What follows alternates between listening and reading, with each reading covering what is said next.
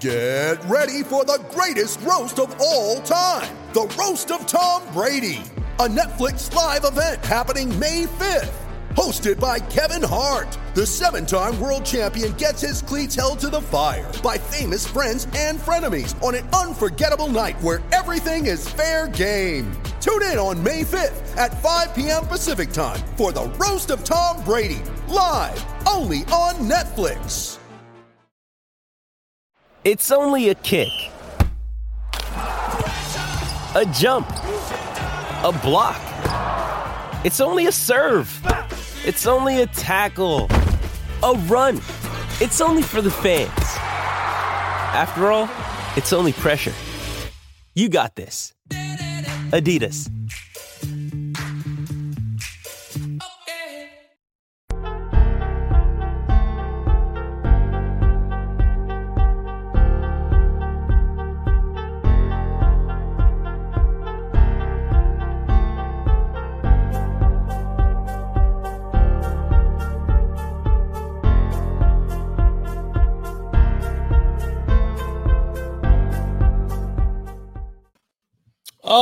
What a good Sunday night. What a good time to do the smash. Welcome in, everybody. There's the man, Ira Schoffel. I'm Jeff. Hello. After a weekend, Ira, that caps off a hell of a run for Florida State, man, but that was not easy. Everybody can exhale right now. We can all have fun. Here you go before we get st- Oh, there you go, buddy. Nice. Oh, oh, oh. We got to get us. Mm. There we go. Let's go. Um, a lot to talk about, I think. I think it gets interesting now. It's already been interesting. It's a lot of fun. Let's just start with the win. First of all, thank everybody for coming in here tonight. Good to be with you as always. We'll get to the chat. You guys uh, ask questions, have fun, enjoy each other, enjoy the win, celebrate a nine and three season, which, uh, by the way, is really, really something that was more than welcome, man. We were hurting around here. I could tell by being in the stands, Ira. I know you were in the press box covering the game in an official capacity. I was in the stands with my dad and two boys, just as a fan and as an old. And it was it was an electric night. What a night! Were people people get nervous a little bit there when they? Oh, uh, buddy. but you know, I you know now again I'm I'm not down there, but talking to people who were in the stands, like people didn't sit the whole game. Like I heard people were not sitting the whole game. Yeah, for the most part. I mean, there were little moments here and there where you could sit down during a television timeout or something like that. Yeah, but for the most part, everybody was up the whole time. It it reminded me a little bit of last year's Miami game. You know, that was also really intense and uh, close, and and people felt you know a little concerned that it was not going to go the way that we had hoped. Um, I don't know. I just people wanted this game, Ira. You could feel it in the stands. I don't know if you could feel it in the press box because sometimes you can feel things in the press box, but the fans just desperately wanted this team to cap off their great efforts. You know, this the turnaround season.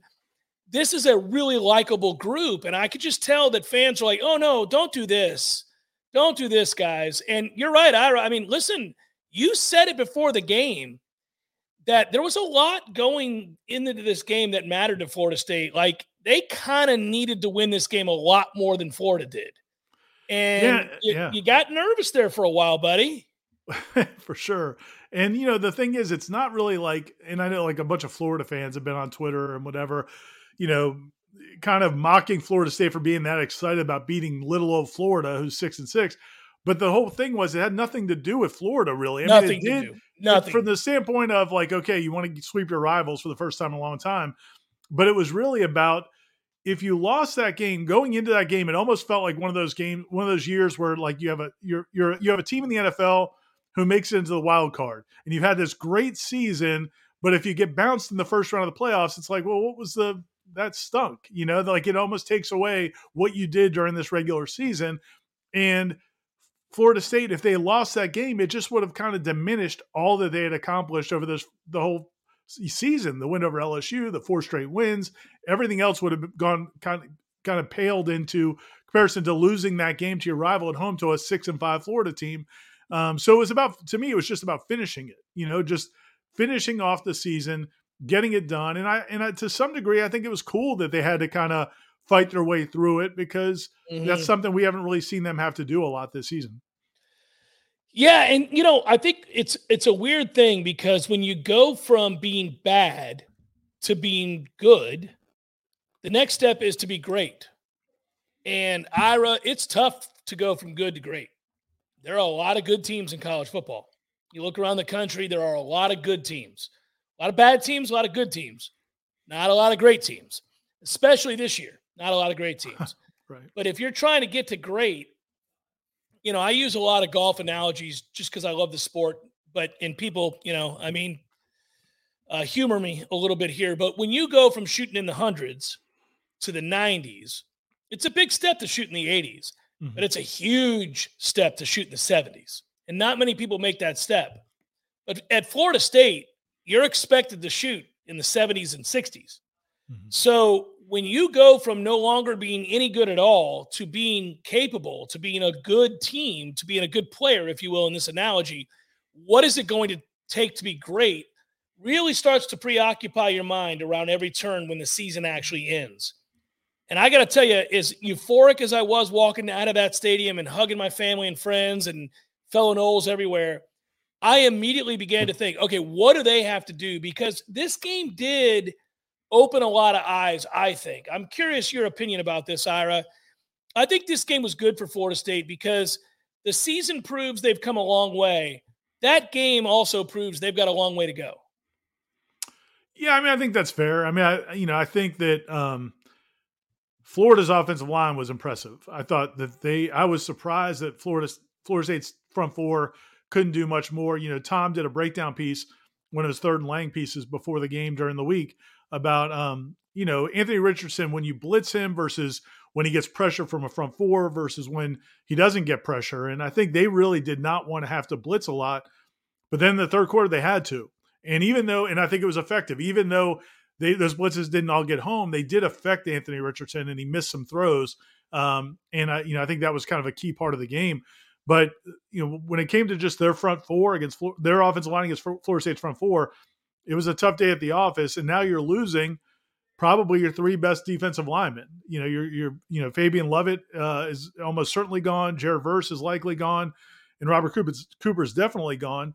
And so we like a lot of the young talent on the defensive line, but to to be a, a anything close to a great team, yeah, man, they're going to have to kill it in the portal again. Um, and and that's you know that's going to be a challenge. I do like some of the nice young. I like some of the young linemen they have, but they've got a major uh, rebuild there. And then also, you know, again, some of the other positions I think, like you said, that maybe were masked during that winning streak. Um, you know, you, you realize you, you you know they do need to get better in terms of overall talent.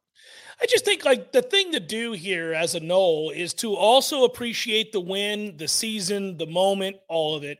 And I'm I'm not going to be the guy tonight on the Sunday Smash while we celebrate a nine and three season, a return to relevance, the possibility of being a ACC contender to win the championship next year, a top ten preseason team.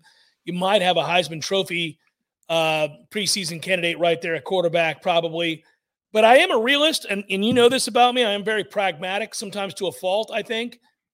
I just, I care deeply that they be great. I want them to be great, and I judge everything to that bar, just so that everybody understands. I appreciate what this is. I revel in this just like everybody else. But my attention immediately turns to the fact that they've got some things they've got to get better at in a hurry if they're going to be great. And I do think most of those things reside on the defensive side of the ball. I think that when we look at this defense, I think they're subpar from a talent standpoint. I've got questions about the coaching staff. Every time they face a good offense, they struggle. And I just think there are going to be a lot of interesting moments this offseason. I don't know what's going to transpire. I'm not going to tell you that it's black and white. I don't know how this works.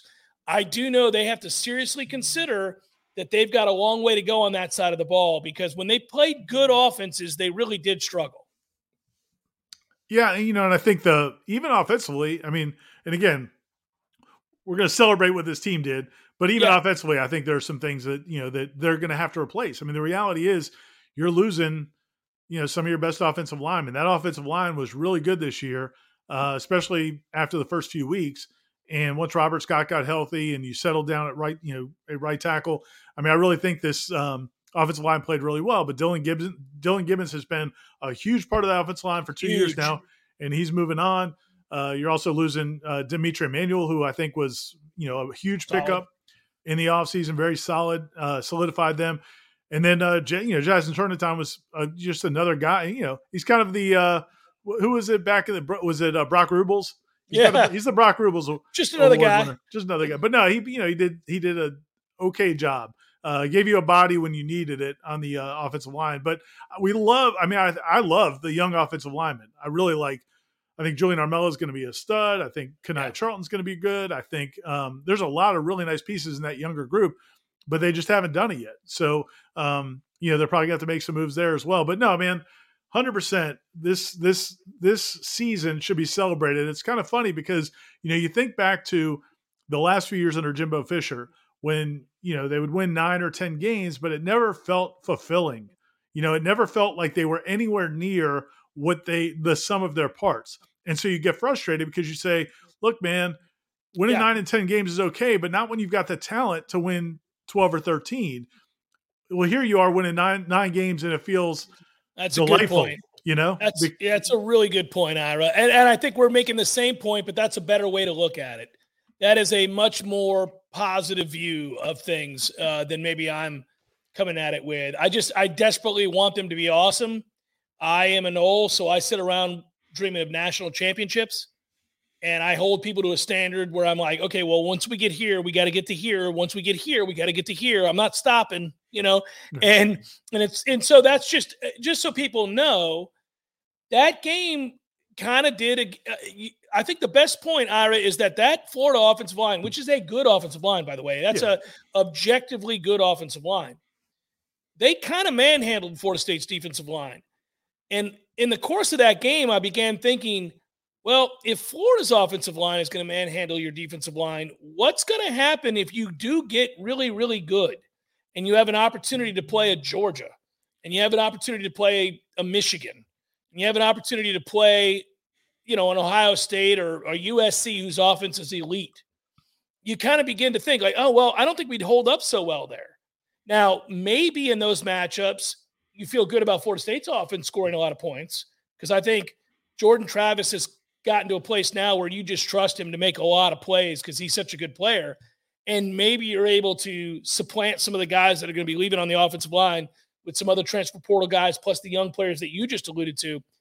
But man, I think defensively, they've got real holes and they've just got to look in the mirror and ask really honest questions of themselves. What do they have at corner right now? What do they have at safety if Jammie Robinson leaves, which he will? He is leaving. So, like, what do you really have? And if Jared Verse leaves, and by the way, Jared Verse got manhandled in this game, he got mm. dominated. The reason I'll bring that up, maybe Jared Verse comes back.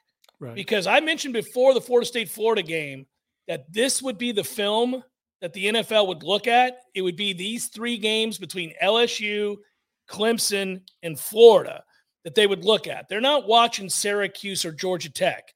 They're seeing how did Jared Verse do against NFL tackles and the answer is not great. And so maybe he's got to get bigger and a little bit faster uh, or technique wise, whatever the answer might be. I don't know. I would never begrudge that kid for going to the NFL if he gets a first round grade. Right. He's got to go. I wonder now if he still will have that grade. This could have well, been a good thing for Florida State. Like, I think he's going to be a great player. He was a really good college player this year. But if you're trying to make millions of dollars and get drafted in the first round, this tape is not going to help him. Yeah, we'll have to see. I mean, there's two things I think I would point out. One is, you know, from from what they're hearing, the feedback the team's been getting from the scouts who are scouting their practices and games, you know, they're telling the people at Florida State the feedback they're getting is that he's one of the top pass rushers in the country, no question. This is not a great year for defensive ends. Um, so it could be a situation where, yeah, I mean, they don't love that game, but they love the potential, and this right. isn't a great year for defensive ends. So maybe even with that, he's still, you know, some people are going to take an investment in him in the first round. We'll have to see.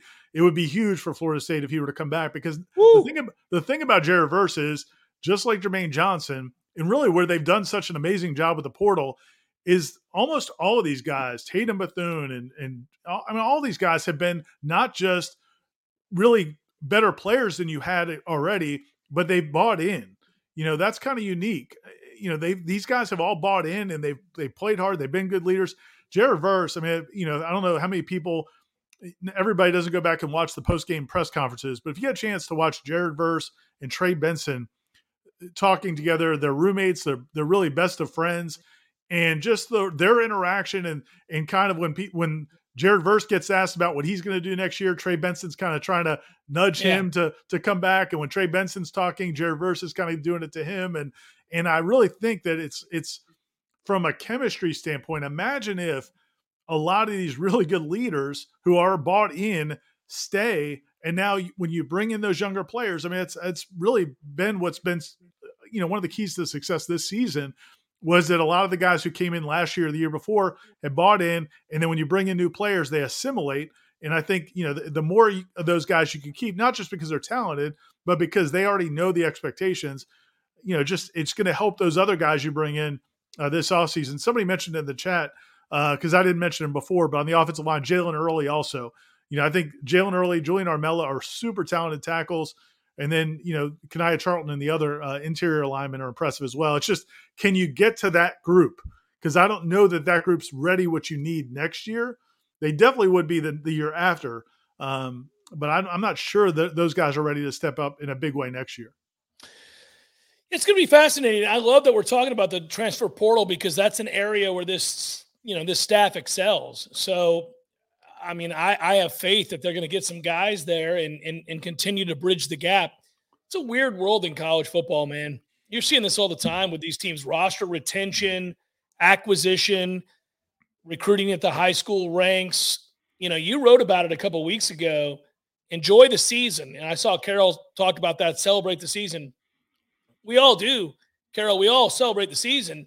But when you get good and you get a taste of what it's like to be good, your next goal is to be great. Your next goal is to be a, a, a contender to win the national title. And I think it's a fair conversation. It's a tough balancing act because, on the one hand, you want to celebrate this season, you want to spend some time and soak in it. On the other time, you want to talk about what kept them from being great.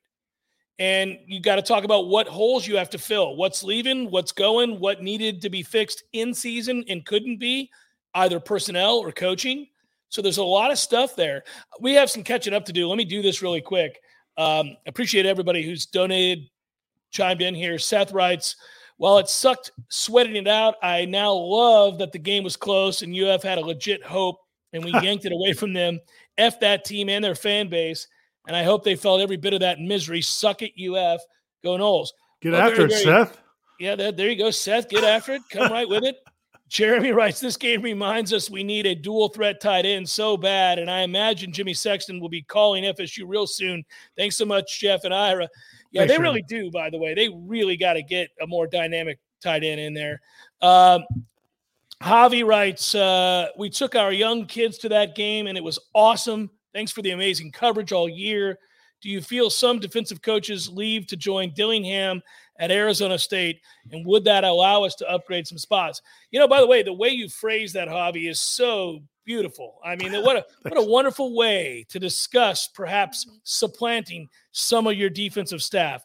My answer to you is I hope so. I hope so. So I think that tells you where I sit on this. I've kind of hinted at this for weeks. I'm not in love with the defensive staff. I think there should be changes made. I'll leave it at that. I think there will be a couple of changes made. I don't know about how many. Ira, you may not share this opinion. I'd be willing to change out a number of guys on that side of the ball. Yeah, I don't know, man. It's tough. I mean, the one the one thing tough. I would it is the, tough. I'll grant you that it is tough because because the one thing I would say, and you know, and we'll have to see how it all plays out. I'm not trying to tell you that that's an all star staff on that side of the ball because it's not. Uh, but I will say that one of the cool things about this team, and one of the reasons I think people fell in love with this team, and the reason this team, I think one of the reasons they were successful is because they really, the chemistry was great on this football team. And there are sometimes when you mix the apple cart, sometimes, yeah. you know, even if you bring in a, a better coach, quote unquote, better coach or a better recruiter, it may not always fit the way you thought. I mean, look at, look at the chemistry down at Miami you know when they went when they went and got the Josh Gattis, everybody thought that was a great hire. Oh, we. I didn't. I thought it was well, a terrible a, hire, but okay. A lot of a lot of people did though, right? yeah, and he yeah, got a lot yeah. of praise for that hire, Yeah. and it's been a disaster. Um, so all I'm saying is, you definitely have a good. One thing we know for sure, this group of coaches with this group of players have gotten them to play really hard and play for each other and love each other. So all I'm saying is you you've got to be very sure that what you're bringing in isn't going to mess that up. Is all that's that's the only thing I'm saying. In, in a, an example I would give you, and I, I this wouldn't happen because Mike Norvell's got his much a much stronger hand on the grip on the team than what Coach Bowden did in his later years.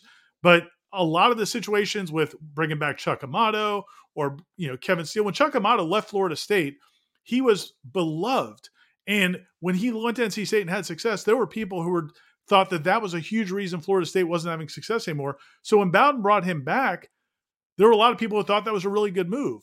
It was kind of a disaster. He and Jimbo did, uh, uh, contrary to what they would tell you, did not get along at all. And that power struggle inside that Yeah. team was a Yeah. problem. Kevin Steele, there was a power struggle going on in that team. I'm just saying you have to be careful from that. So I'm sure Norvell will do a good job with that. I just don't think it's always as easy as okay, this coach is a better recruiter than that coach, or this coach is a better X's and O guy than that guy. He's gonna definitely make your team better when you have a team that's got really good chemistry. That's the only, that's the only thing I would say. I, I'm not trying to tell you this is a great defensive staff. Yeah. Oh, I think it's fascinating. It's a great nuanced discussion. It's not like I think that it's easy that you can just say, hey, these these guys all got to go. Now, I have a personal opinion that maybe in the offseason I'll share as we see how things shake out. I, I think there's a couple guys you've got to part ways with personally, and I will share that at the right time. Tonight's not the right time. I would get rid of at least two coaches and maybe more. But one thing that I'll say is you are 100% correct it is not so easy as to say, well, that guy's not good enough and that guy's not good enough, and therefore I'm going to make a change. A lot depends on, well, what are you bringing in? Mm-hmm. Who could you replace them with? Are they a good fit? Right. How quickly do they come here and adapt? How quickly can they get their you know feet on the ground and recruit? You know, all of that matters greatly. So it's not willy nilly. I don't say these things like, oh, well, I want to get rid of this coach because I don't think he's very good. Oh, listen, it is much more nuanced than that. Agreed with you. Um, and there's guys like I I personally think there's a couple guys that I would, if I had the opportunity, probably uh let go and bring in somebody else. But but then again, I like those guys. A couple guys I really like on this staff as people, as human beings, and, and and I know they love the kids, and I know they work their ass off.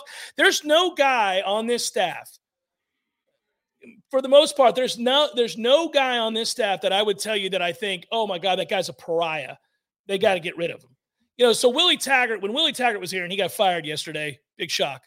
Um, when Willie Taggart was here, there were guys on the staff, Ira, that I thought you have got to get rid of that guy. He is Right. a bad apple. This is not good for this program. There were multiple. n- multiple guys, and they were guys that I would identify and tell you they will never win with these assholes on the staff. And and there were a couple on Jimbo's staff, and That at is different correct. times. That and there is were a cou- correct. and there were some on Bobby's staff.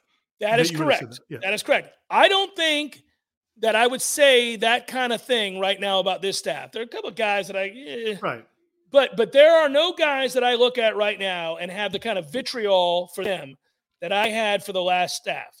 There were guys on that last staff that I thought were cancers, and they brought your program down. I don't think that's true of this staff. There are guys I think you can do better than, Right. and that's all I'm saying. And, Well, and, and- and so yeah, that's and- that's and and and yeah, I think you're the really good point you're making here, and and you know to kind of respond to Carol or, or someone else who may have said, you know, let's just enjoy this right now. A hundred percent, they have to enjoy this right now. But Mike Norvell understood when he took this job that this was not a job where you just go nine and three and it's okay. This is because this nine and three is great as it feels right now, and as and as much as the fan base is excited right now, and how awesome that scene was Friday night two or three years from now, that won't cut it anymore. And so he's got to be working right now to not maintain, but to exceed. And and now now next year may not be as good as this year. I mean, they they do have to replace some pieces, and you don't know what's going to happen. We don't know what Jordan's going to do. But if if if if you take a little step back next year, it's not the end of the world. But two or three years from now, there needs to be real progress from, from where you are today. And to make that happen, he's got to be evaluating the roster. He's got to be evaluating the coaching staff to get to that point. I, you know, I agree with you on that. Well, it's exciting. I mean, I, these are things, these are good problems to have. I mean, we're talking about trying to be great. The only way you can be great is if the other things are in line. If your head coach and that staff, the ones that even I'm being critical of, have taken a huge step forward and gotten to a program, gotten the program to a place where you can have expectations. They deserve a ton of credit for that. And I'll never forget it. And it's a group that's easy to love. It's just that you got to keep growing. You're constantly growing. And that's the thing about college sports. It's the thing about pro sports. Listen, man, at the end of the day, you're trying to be the very best there is. At Florida State, this is not Tulane. This is not Memphis. You are here to win championships. And so at the end of the day, because you're at a place where you can win championships, it's a little bit like being the head coach of the Dallas Cowboys. I mean, look, man, Florida State's that kind of great. Florida State is in the upper echelon all time in the last 50 yeah. years of college football program. Or, or, the Yankees or the Celtics or the Lakers right. or that's it. You're not there to be yeah. bullshit, Naira. You're there to win championships. And if you keep making the playoffs two and three years in, if you're not going to the finals, they want you out. Right. And so I'm just acknowledging that we're at a place where we want to be Alabama. We want to be what Georgia is right now. And so you can celebrate this season, and I do. Trust me, I do. It's just kind of fun to have the conversation. And it's also not, I don't think it's like a sinister or jaded or vitriolic thing. I, I think it's okay to say, hey, man, this was awesome. And I'm going to love this. And I am going to love this. And I'm going to go cover the bowl just like you're going to. We're going to do live shows from wherever that is. War Chant's going to have you covered. And we're going to be pumped to be there. I mean, I'm really put my father and my two sons and I were at that game on Saturday night in the stands as fans, cheering our heads off. When that final pass went incomplete, we hugged like we had just won the national championship. Like you're back in I, Pasadena, baby. Yeah, baby. I'm a fan. I am all in. But I'm a realist and I want more and I'm pragmatic and I'll tell you what I think. And so I'm just saying that game opened my eyes to a lot of things that I suspected. But hey, here's another but here's another thing though. The beauty of this conversation though is it's not like you know the the the conversation Jim Phillips at the ACC kickoff when he talked about the, the gated communities and how yeah. we don't want to lock everybody out of the gated community right. for the playoff. The beauty of what we've seen this college football season and we saw Saturday when Clemson lost again is yeah. that Florida the, the gates aren't real high right now. No, we're community. jumping these gates, Ira. We're jumping these gates, baby. Florida State, there's a couple holes in that gate where you can really see a well coached, disciplined, hard playing football team would have a chance to push through and get back in that neighborhood. I mean, right? You know, I think a year or two ago it felt like, man, those those walls are high. Like, how's Florida State ever going to get back in that neighborhood? Oh, dude. But you see, when you see what Clemson is, what you see where your two big rivals are, you know, it's not that far. I mean, Florida State, you can almost taste it to where Florida State's just be a nine and three, man. Just be a nine and three. They're they're 14 right now in the polls. Polls came out today. They're number 14 in both polls. There's a chance if this was a 12 team playoff, Florida State could get in the freaking playoff and they'd be the team that nobody wanted to play because oh, yeah. of Jordan Travis and the way they've been playing. So it's a uh, the, the, the that part of it, you're right. There's there's things that need to get done, but you also see that man, it, it ain't that hard to get back to. It's not that far away right now from where Florida State is. Yeah, and and listen, by the way, uh, the oddity is that as we talk about this season and all the good, and there is so much good, everything from that LSU win to sweeping your rivals to ass hammering Miami in a way that is really unspeakable. I mean, these are all wonderful, wonderful moments to to winning nine games, to winning five straight games, to rushing for over 200 yards in seven straight games. You know, these they're so to watching Jordan Travis take this massive leap forward to being a Heisman candidate next year. Because if he comes back, to be sure, he's a Heisman candidate. I mean, that these things are all awesome. To securing the fact that you do not need to move on from your head coach. Why don't we just start there? You got the right guy. You got a guy that you can believe in. You don't have to start over. Even if you think there are tweaks to the staff that have to be made, you know he's the right guy. I believe that. Right. I will tell you that. I'm probably the guy, moving forward, I'll just tell you all this now because we'll have a long off season and we're all football centric. I'm going to be the guy that tells you guys that I think some changes have to be made on the staff, but I am 100% behind Mike Norvell. I think Mike Norvell is a really good coach, and I've wanted him to succeed for all the right reasons. A, I don't want to start over, but B, I've seen this guy's heart. I've seen you have too, Ira. You yeah. watch the way this guy works. We both said early on that's a good football coach. And we admitted good football coaches get fired all the time. Some, sometimes things don't work out. You don't win enough early enough, and it avalanches on you, and you're you're out of there.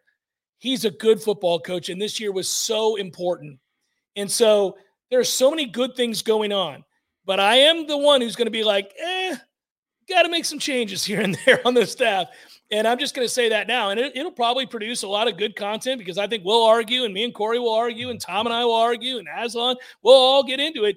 But these are good questions. Yeah. These are and, good debates. And it wouldn't surprise me if some of the coaching situations maybe take care of themselves, as as you know Javi was alluding to. I mean, there there will be this staff has got his when you're on a good staff, when you're on a staff that exceeds expectations, which is what this staff did, you're going to have other yeah. programs looking at your assistant coaches.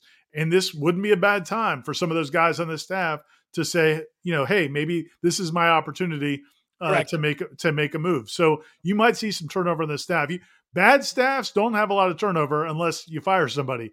But when you have a when you have success, then you start to see some turnover. So we'll have to see how that plays out as well. Um, Javi actually had a question on that note about uh, Kenny Dillingham getting the Arizona State job, and Mike Norvell now kind of his coaching tree. I mean, he's got yeah. hey headliners and elite headliners. It's Ira here, and it's time to talk Shopify. As you remember, a couple years ago, we wanted to create and sell headlines merch for the best podcast listeners in the world. That's you. But we had no idea where to get started. Now we're selling Yay Sausage shirts, and it's so easy.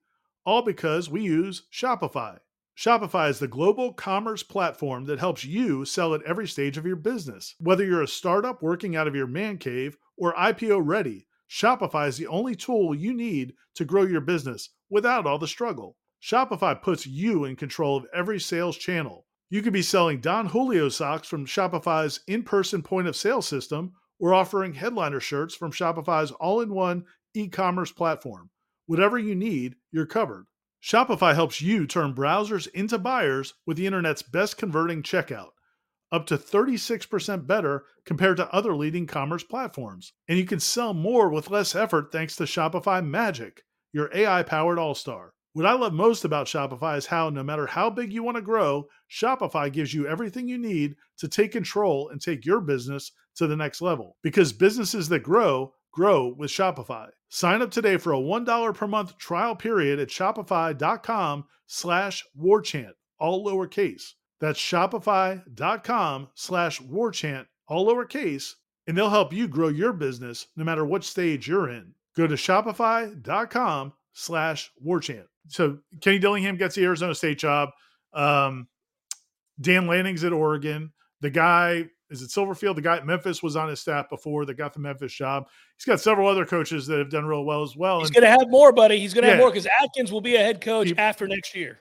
Pretty soon, yeah. People are definitely going to be looking at Atkins, and part of it is because it's a credit to Mike Norvell. I mean, it's just like, and again, not putting him at that level, but you know, the Sabans and coaches like that, people want their staff members who kind of have learned and and, and run a program the right way. And not, saying that Atkins deserves that Norvell deserves the credit for Atkins. Atkins was going to be successful wherever he went, but it's part of it. You know, you had that success. Um, that's going to continue. So yeah, it, I'll be. I think there's almost zero chance that this entire staff comes back. I'm just curious to see how it all plays out. Seth writes, "Is the buzz of Taggart to UM as OC true? Seems like that would be a good sign for us, but can't tell if the account is legit or jokes." Well, please, Lord, let Miami hire Willie Taggart to be their OC. I, I think that would be the greatest day in Florida State history. I mean, uh, there's zero chance Miami would succeed if that were the case. Uh, I have a suspicion that that's definitely not true. The uh, yeah, I know Uncle Luke put it out there. I guess he was talking about it as well.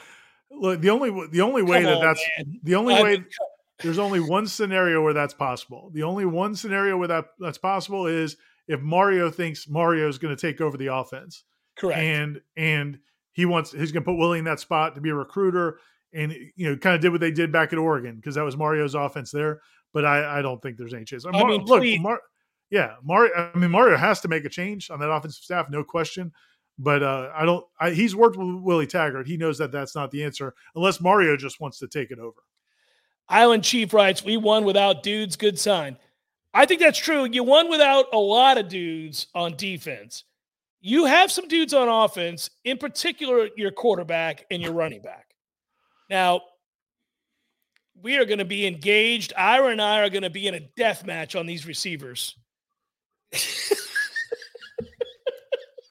Not Johnny's best day. It goes back and forth, though. Ira, I will admit that it goes. He's back- also he's also from what I understand he's been banged up. You know, he didn't play the last game. Um, now I don't know that the injuries to his hands, but but but uh, okay. yeah, Let's do this. Let's do this. Let's just do this because I I don't. This yeah, isn't the don't- day. we don't need to do all that. But let's do this, Ira. I think it's fair to say this. Jordan Travis carried those nervous sons of bitches across the finish line. One hundred percent, one hundred percent. Those receivers were scared to death, and Jordan Travis stayed the course and did what he had to do to will them to victory. and that's why that was really cool to see because I felt like Jordan couldn't do that. He wasn't at a place to do that. Maybe at NC State and Wake Forest, those games where they were having some of those same issues, and he Yep. didn't. He couldn't just take them. Now he wasn't healthy at that point either. I don't think.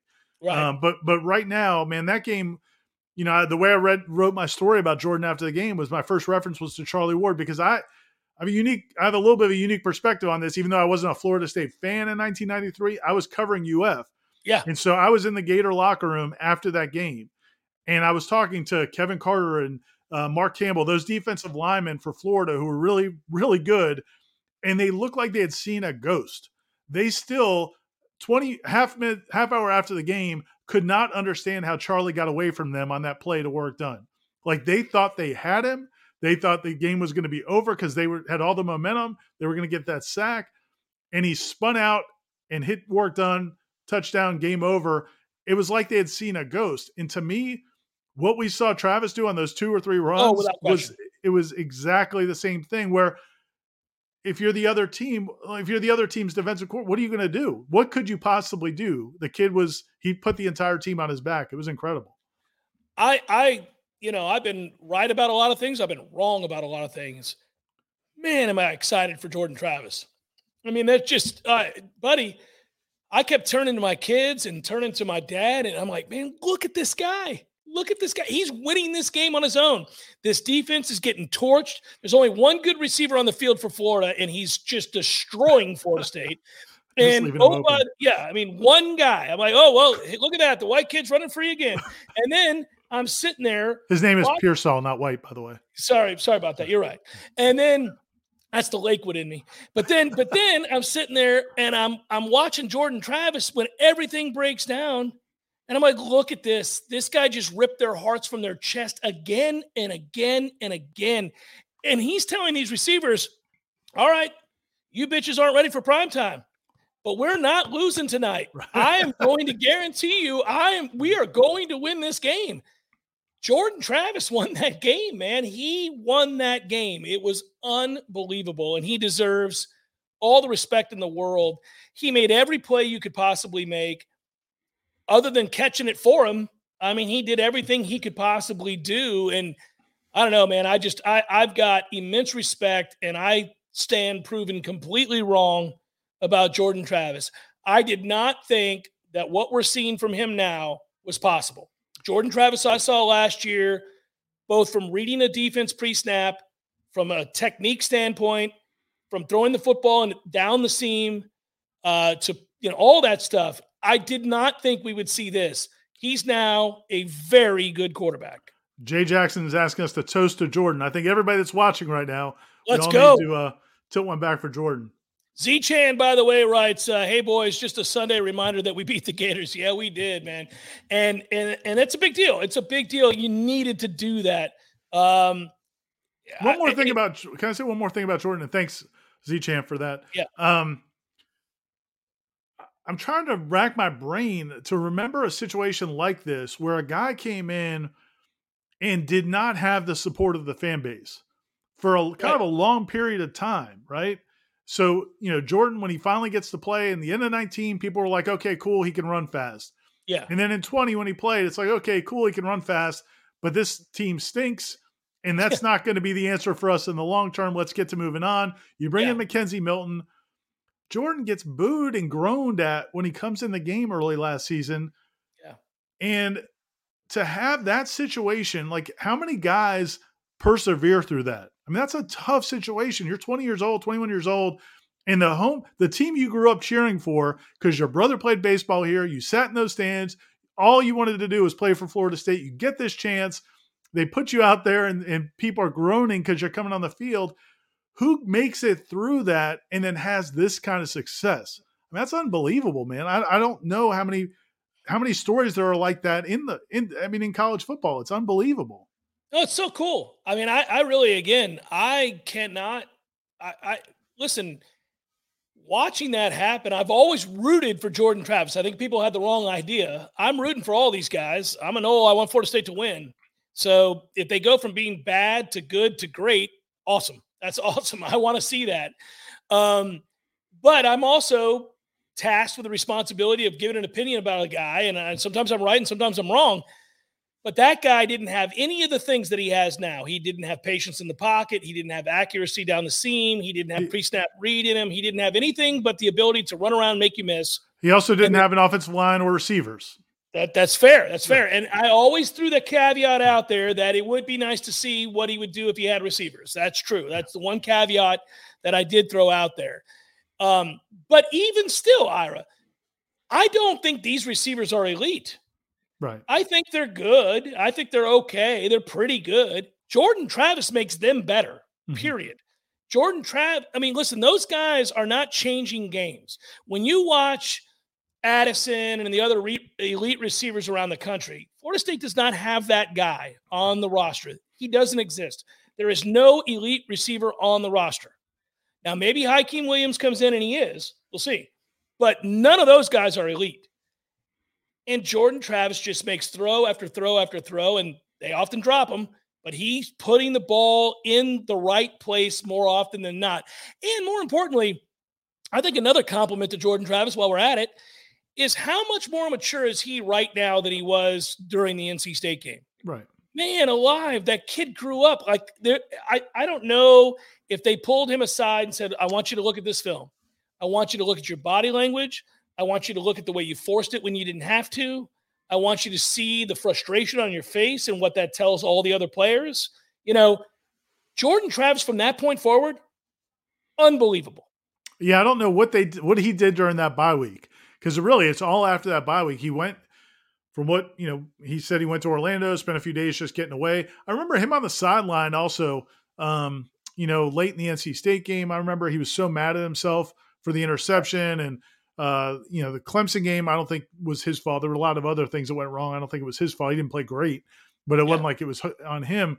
But yeah, I mean, after that bye week, he he had that week of practice where you could just tell he was different. And that's why the one thing, you know, a lot of people have kind of wanted to play the what if game. And what if Fabian Lovett had been healthy all year? And what if yeah. Jared Verse had been healthy? And what if you win the maybe you could win those three games in the middle of the season?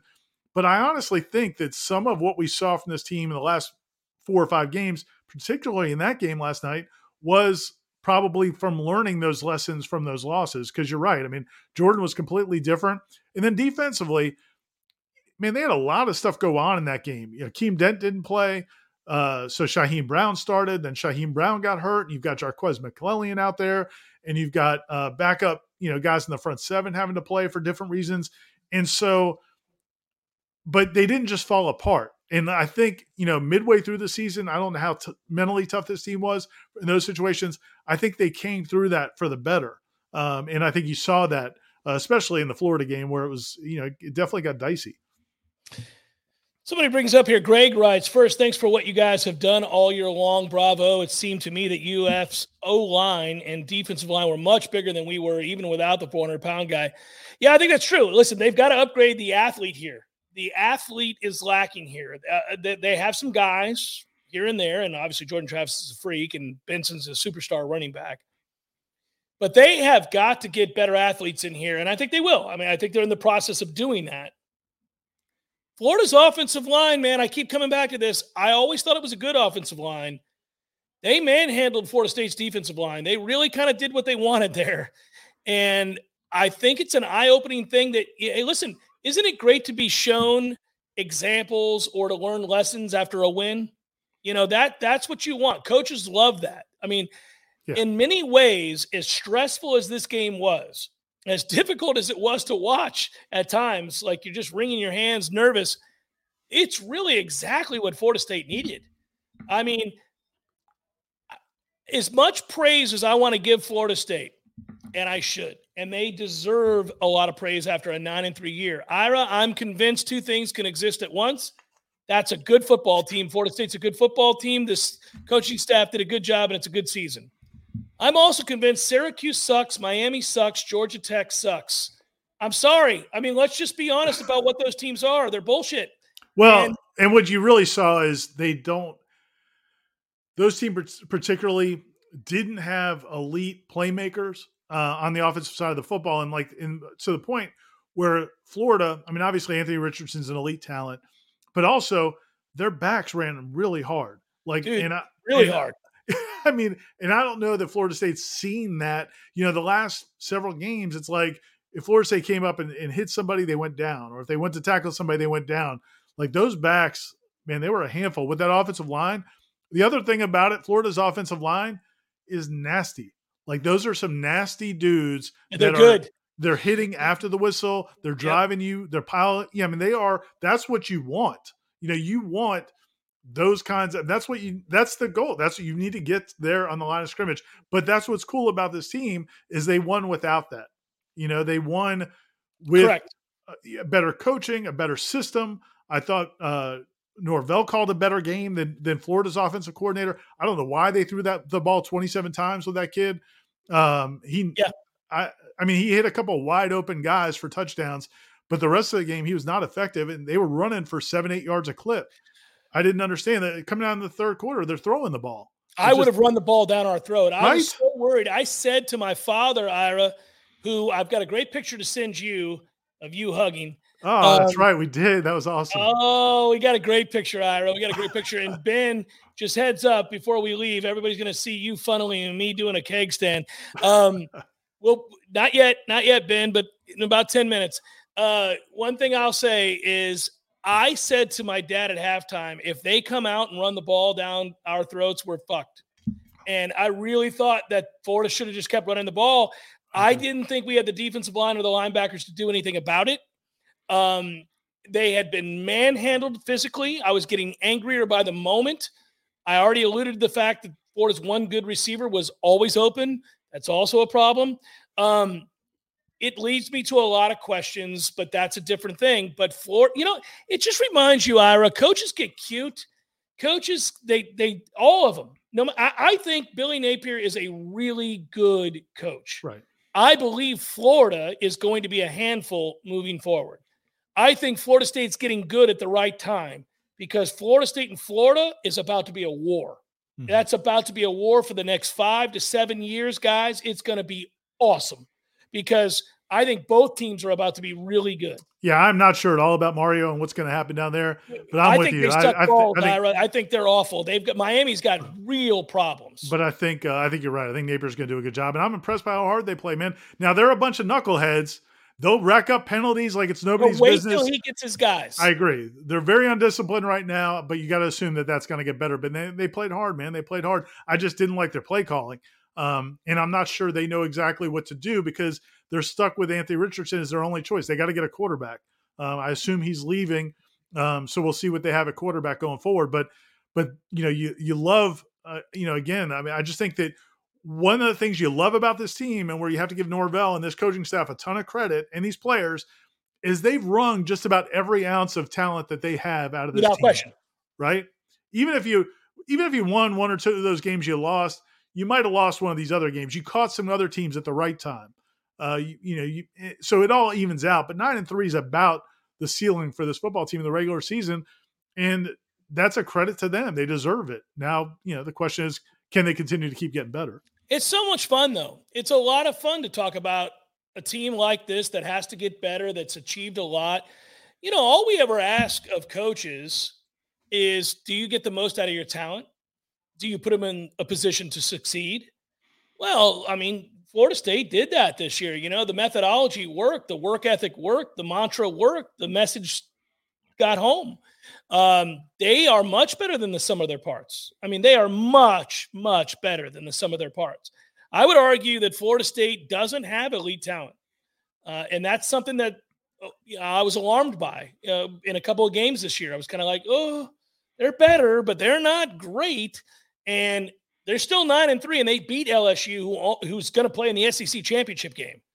Uh, they're better, and they beat. Obviously, they're right there. They, they beat Florida, and more importantly, they're right there with Clemson, who's recruited better than them for a decade.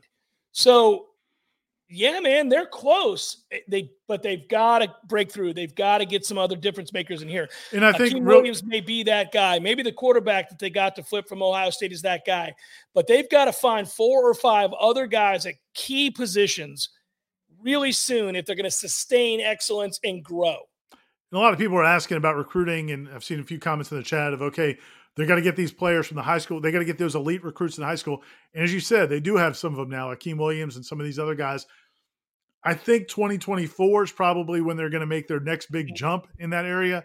The, the, this year was great. I mean, it's great to go nine and three. Uh, it's big to win some of the games they've won, but because of the early signing period, so many kids commit and kind of shut things down before the, their season senior season even starts.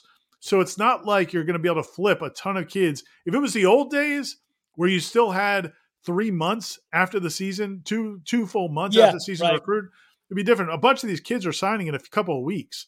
So you may be able to flip a couple of kids. They had some kids on campus this week that were committed to other schools.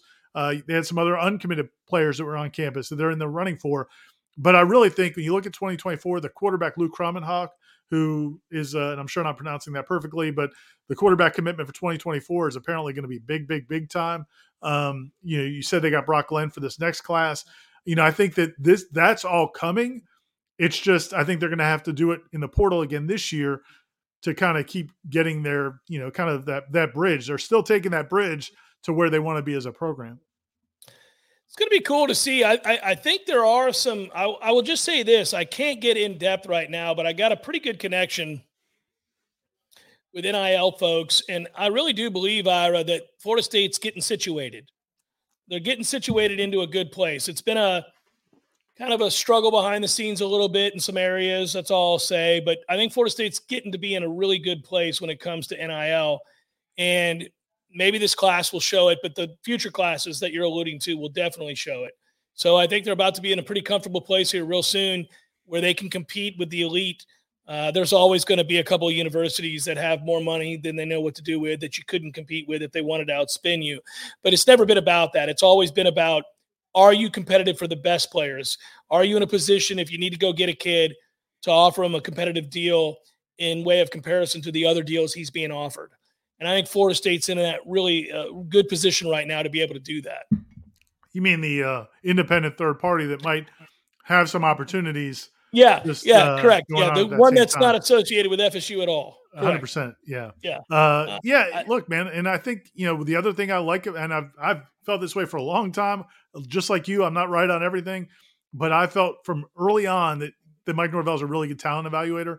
And I, I have not seen anything to make me not uh, believe that.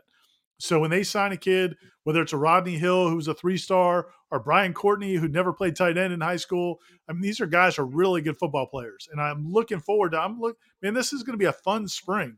You know, going into well, the bowl season also bowl practices, but then in the next spring, I'm kind of looking forward to seeing some of these young guys, man, because they've got some nice talent on that on that young crew. I mean, sh- people are talking about Shyheim Brown in the chat, Patrick Payton, I think Josh Farmer, I think Omar Graham's going to be a really good linebacker. There's some nice players that have we haven't really seen yet. We talked about those young offensive linemen um, that you know it's going to be fun to watch these guys develop. Again, it's just it's fun, man. It's fun. This is this is so. You know, I've had a bunch of people ask me how much more fun it is, and, and you could talk to it uh, ad nauseum, I'm sure, but like how much more fun our jobs are when the team is doing well. And it's like it's it's almost like a completely different job. You know, yeah. for for four or five years where you're just sitting there thinking, oh man, is this guy going to be the answer? I don't know he's going to be the answer. It doesn't really look like he's going to be the answer, and it's not going well. And yeah. you know, you got to keep hoping, but it's just not looking good. And then, all right, new change. Is this guy going to be any better? And so you've just been in that limbo now for four years. And it's like, no, now you have a good coaching staff, a really good head coach. You've got players who are bought in. The players believe in the staff, they believe in each other. It's just so much. And that, that's why the fans, I mean, I think love this team so much. But it's, uh, this is, this isn't like this, this isn't, this, the end of this season is not like the end of this chapter. I mean, I really feel like it is kind of the oh, beginning. they're just getting of, going, buddy. Yeah. Right? Yeah. Oh, I think it's a jumping off point. Now we're rolling. Now we get into the juicy stuff. Now we get into different arguments. Right. The arguments of the past are when are they going to matter again? When be are they going to be average? When are they mm. going to get to a god dog bowl game? You know, when are they, what are they going to do? Yeah, now we're talking about well, what's it going to take for them to be great? Do they need a lot of changes? Do they need some changes? What do you think of this player? What do you think about that player? Would you replace this guy? It's a different discussion. By the way, I'm curious now. I, I just want to do this really quickly because I don't know how the chat works per se, but I want to see. Do you think this is a bot? Let me see if this guy is bot or a real person. HBK358. That sounds like it could be a bot. Writes Jeff severely downplaying how much Florida's offensive line held our defensive line. HBK358 have you fucking listened to a word I've said tonight, or are you a bot?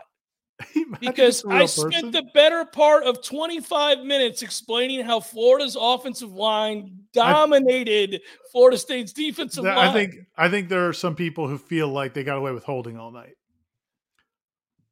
Uh, look, man, offensive linemen are going to hold. That's, I mean, you know, it's like Mickey Andrews used to say: if you get held, it's a personal problem. You got to figure Dude, it out. And eh, eh, come on, was there some holding? Probably there was some holding. Oh, it's, it's but football. but the bottom line is you can't get held to the extent where you can't make a play. The entire offensive, you know, part of the defensive line's job is to not get held. Is to not get held. Yeah, is they, to bust that ass and get in there. That's the.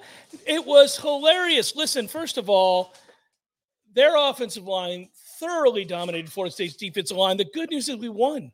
The right. good news is we won. And they're a good uh, offensive line. They, like that team has problems, but offensive line wasn't one of them. They've got NFL dudes on their offensive line. I mean, that's it's not a shame. It's just the reality is Florida State tried to rush four against that offensive line and they they couldn't do it.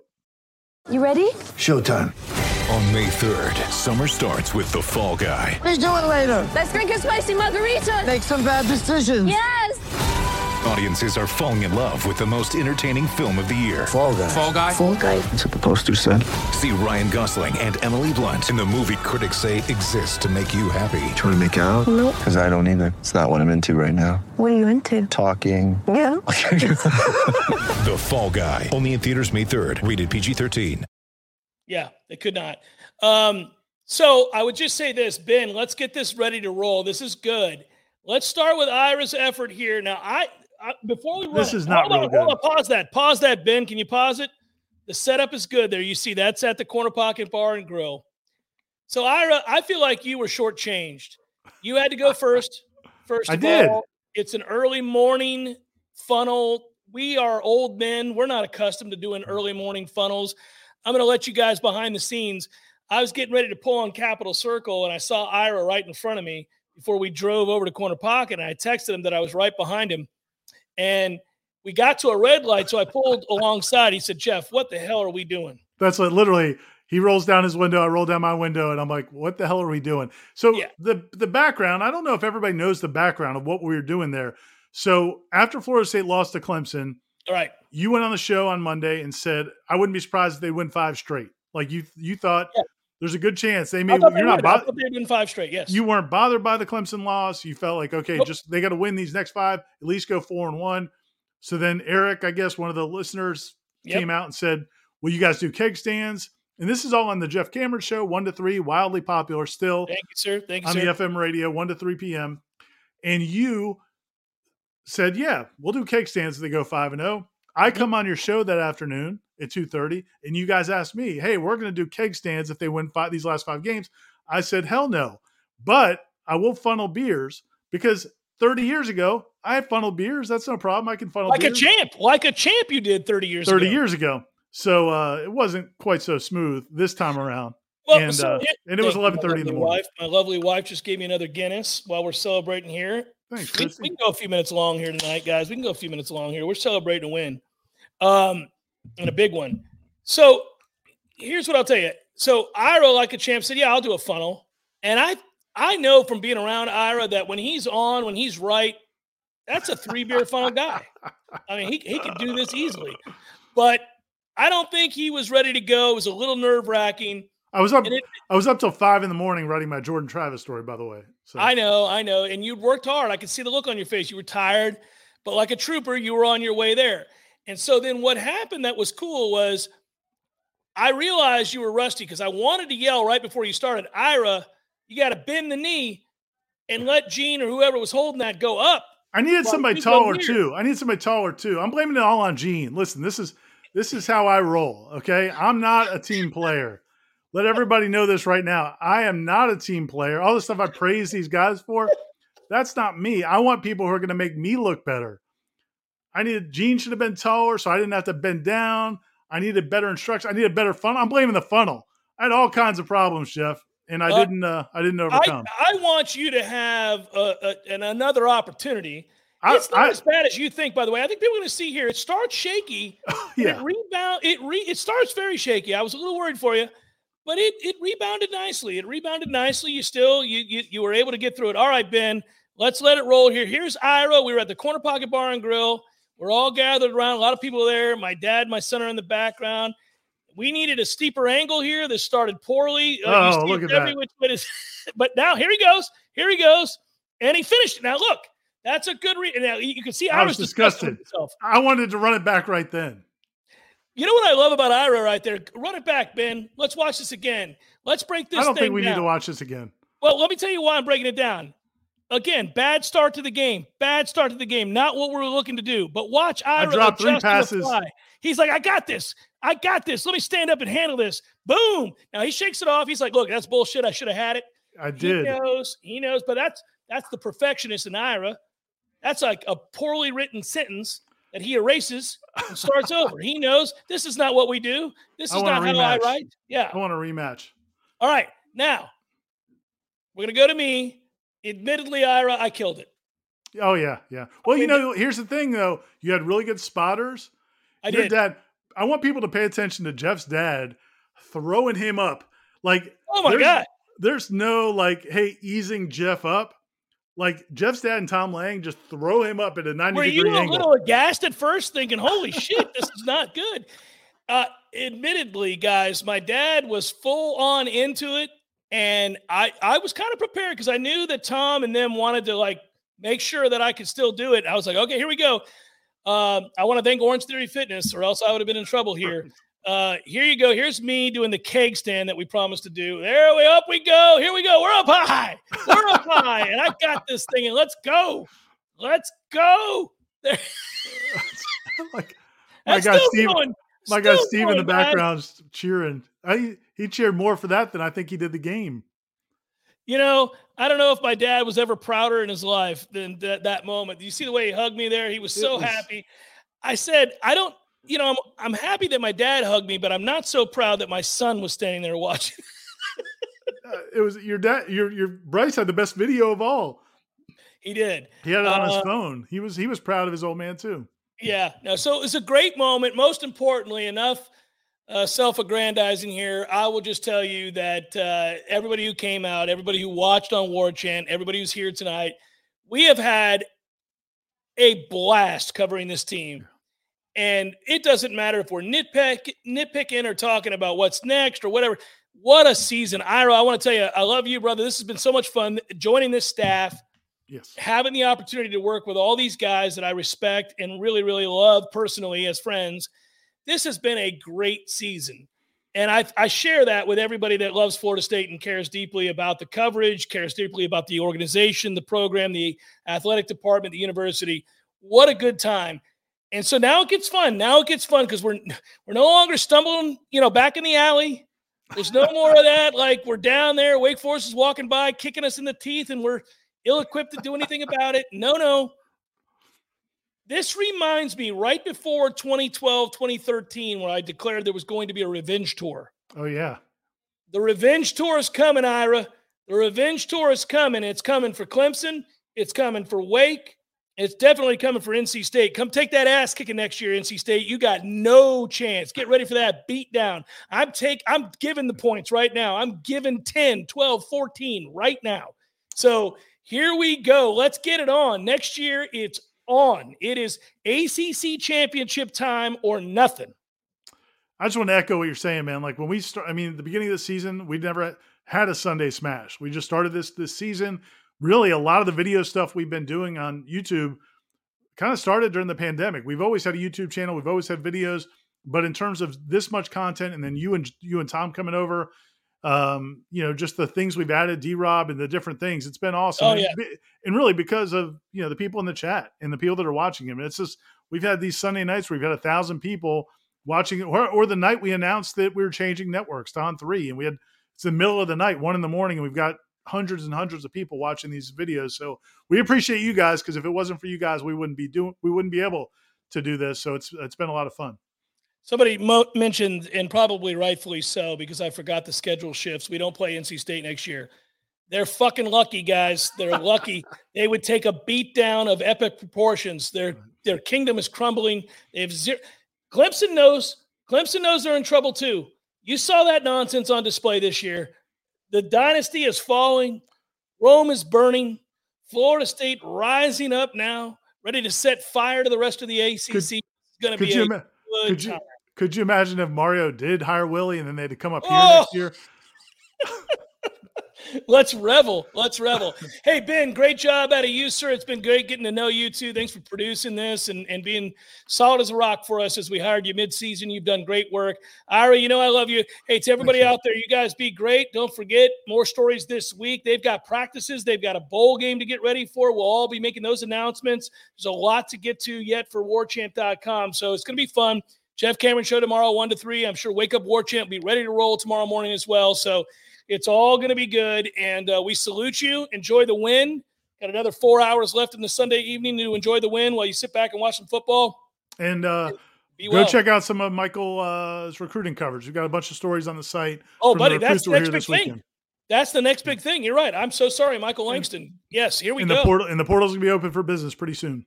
All right. Be good, everybody. Have a great night. It's been great to be with you. Enjoy the Sunday Smash once again. Be well.